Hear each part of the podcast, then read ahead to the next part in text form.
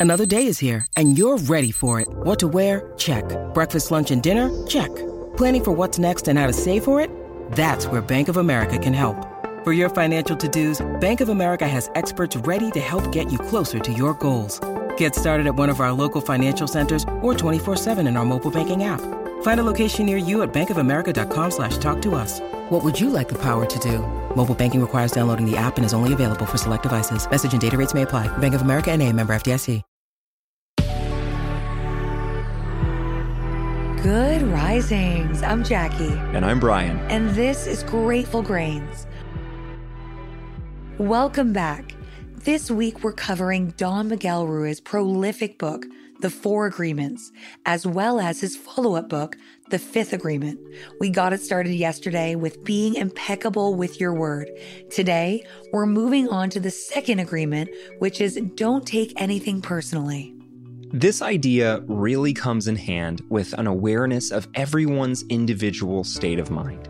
It's an eye on how different experiences shape one person differently than the next.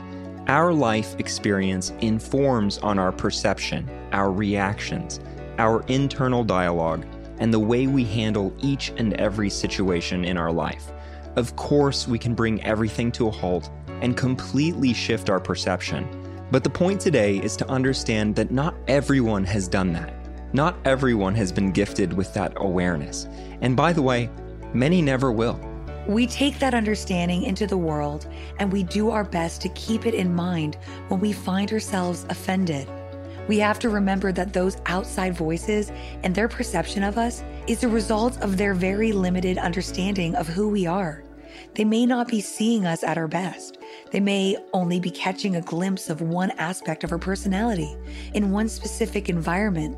The point is, what other people say and how other people treat us should have no direct bearing on how we feel about ourselves. We have to consider how their own life experience may be influencing their perception. Exactly. You can give the same speech to an audience of people. One person will reflect on what a powerful presentation you gave. Another will scoff at your unmoving delivery. That's not to say we should completely ignore what people say or do.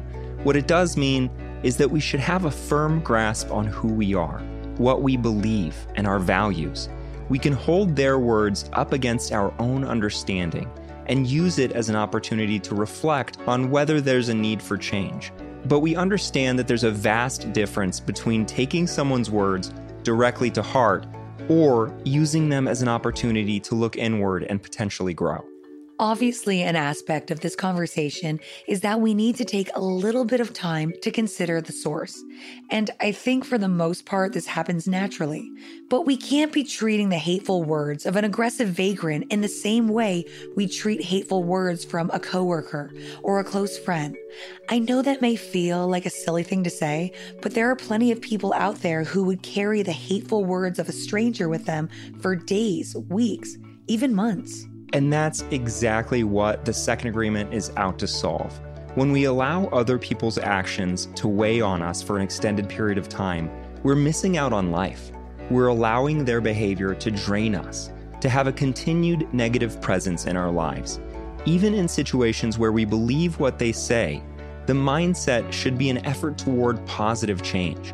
Sure, this outside force may have been the push we needed toward growth, but the need for growth was there with or without them. We're just grateful they helped us notice it.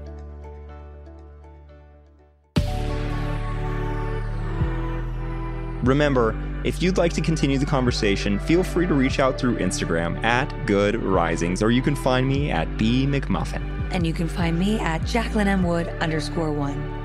Thanks so much for joining us here on Grateful Grains. We'll be back again tomorrow for day three of our week discussing the five agreements. Until then, remember, a better tomorrow starts with today.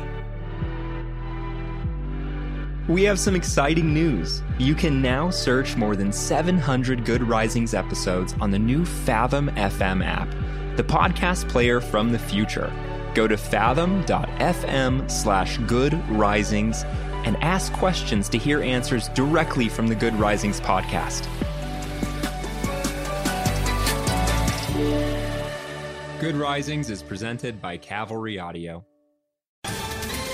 Ohio, ready for some quick mental health facts? Let's go. Nearly 2 million Ohioans live with a mental health condition. In the U.S., more than 50% of people will be diagnosed with a mental illness in their lifetime. Depression is a leading cause of disability worldwide.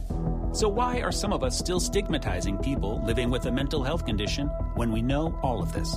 Let's listen to the facts and beat the stigma. Ohio, challenge what you know about mental health at beatthestigma.org.